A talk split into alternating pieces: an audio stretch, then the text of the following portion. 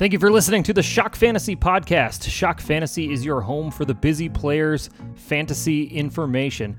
At Shock Fantasy, we provide quick hitting charts, graphics, and dashboards to help you win in season long, in best ball, in DFS, and in dynasty leagues. I'm Matt Harrison, longtime co host of the longest running fantasy football show in the history of the world, Fantasy Football Weekly. Shock Fantasy is what I use to prep for my deep dives into the matchups on Fantasy Football Weekly, and you can have all the access to the same data that helps me win. If you're not already a member of Shock Fantasy, use the promo code POTATO, that's P O T A T O, to get your Shock Fantasy season long, year long pass for only $25. That's only 6.9 cents per day. Remember to use the promo code POTATO at checkout at shockfantasy.com. That's shockfantasy.com, promo code POTATO. Now, on with the podcast. Now, first off, how would we describe shock? Welcome to the fantasy. Nice. Nice.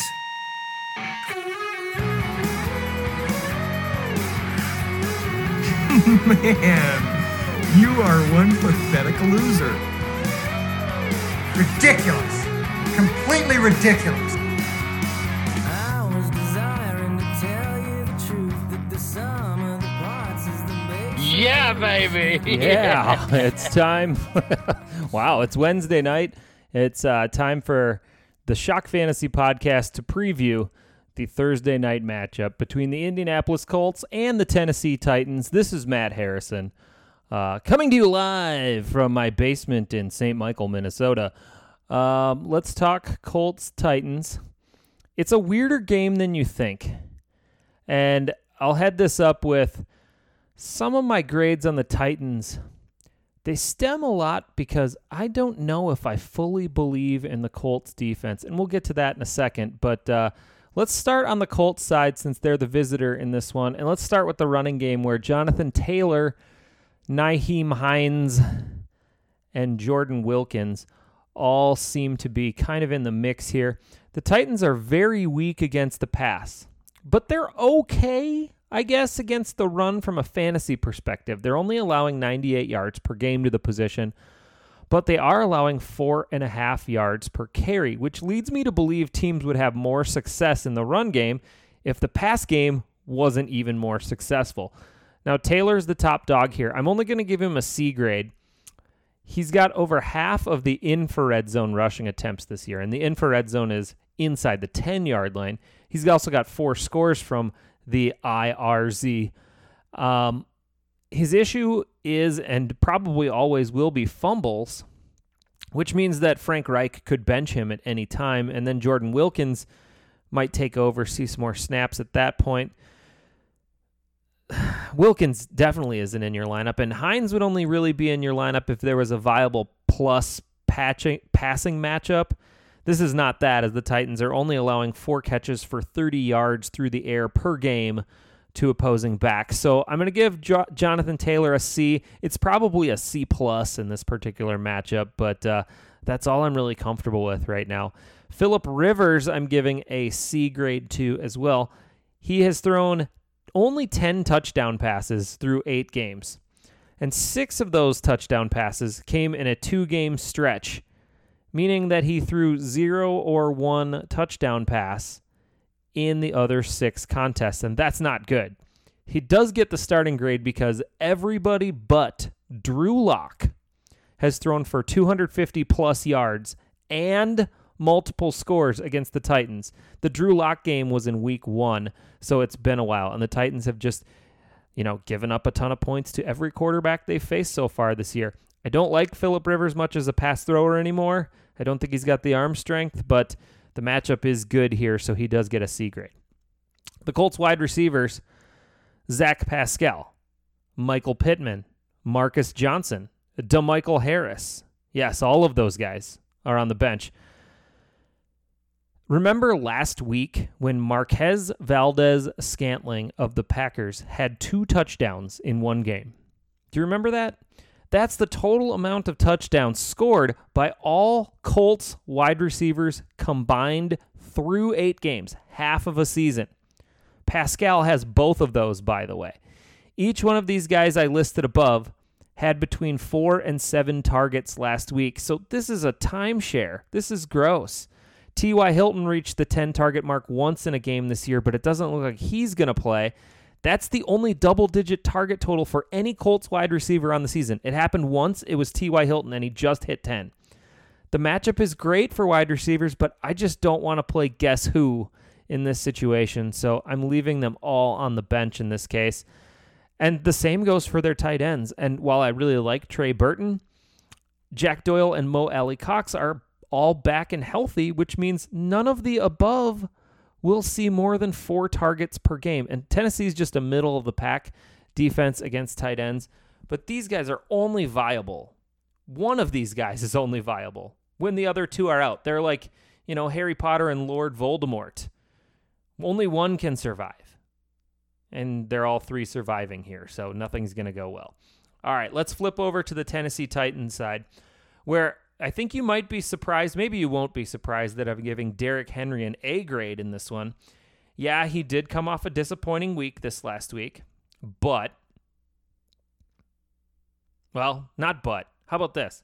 This is also a difficult matchup. The Colts are only allowing 62 rushing yards per game to the position so far on the season. However, I will note their schedule has been very kind and they haven't really faced too many world beaters at running back. Now, they did see Dalvin Cook in week two. He had 71 yards and he did score in a game that was basically out of hand for the Vikings in the second quarter. They were forced to pass in that game. The, he also faced, or the Colts also faced Kareem Hunt, who had 93 total yards and a score. And they faced Joe Mixon, who had 69 Nice. total Nice. yards and a score. And that's it. That's all the good running backs they faced. Pretty much every good back they faced have all scored. Derrick Henry has had at least 90 yards in his last three games against Indy, and he scored in two of them. I happen to believe that Derrick Henry is more talented than this Indianapolis defense. I think his his ownership percentage, if you're playing the Thursday through Monday slate, will be depressed because people aren't probably aren't happy with what happened last week with Derrick Henry in a in a better matchup situation. I think he's in a get right spot here, and I like him quite a bit, so I'm still giving him the A grade. I'm also giving an A grade to AJ Brown because who you play and when matters. And the Colts have played this schedule in order. They played Jacksonville, then they played Minnesota when they sucked. Then they played the Jets in week three. Then they played Chicago's terrible offense. Then Cleveland, who actually put up 32 points on them and won that game. Then Cincinnati, who put up 27 points on the Colts. Then Detroit with an injured Kenny Golladay, and then Baltimore, whose offense has really had having trouble getting the ball moving this year. So the best offenses they really faced at the time that they faced them were Cleveland and Cincinnati. That's not necessarily a who's who of great offenses, and Tennessee's offense might be better than both of those two. Cleveland and Cincinnati combined for five different wide receivers topping 50 yards and one other one who scored. So six wide receivers had fantasy viable days against the Colts in those just two games against the two Ohio teams. Marvin Jones actually put up two touchdowns in week eight, and Marvin Hall, his other Marvin counterpart in Detroit, had 113 games in the 113 yards in the same game while Kenny Golladay was out. So I don't think this defense is completely for real. I do think AJ Brown is for real. He's scored in five straight games. He's gone over 100 yards in two of his last three. I, I think he's a no brainer to go in and score again this week. I'm even going to give Corey Davis a C grade in this one, too. Even though he pitched a goose egg on three targets last week, I think that he's been really legit for most of the year. And if healthy, I think Corey Davis is worth at least a C grade in this one. Uh, same goes for Jonnu Smith. He did rise from the grave last week and score, but he's been so uneven these past few weeks, and it's hard to fully trust his target total of two, two, four, and two over his last four games. That's target total. Anthony Firkser had more targets than Jonnu Smith last week.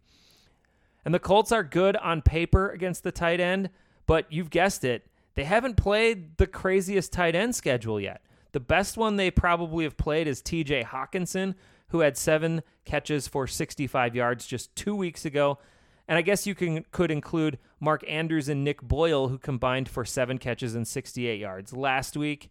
But then again, that Baltimore offense has had trouble getting anything going recently. So I'll give Jonnu Smith a C. You're probably starting him in leagues where you have him at tight end and you think that he's your guy. You're probably still starting him, and I think you're safe to do so. Uh, final guy I'll mention is Ryan Tannehill, who gets a B grade. The Colts have allowed good, but not great fantasy days to each of the last four quarterbacks they faced. Baker Mayfield, 247 and 2. Joe Burrow had 313 yards passing.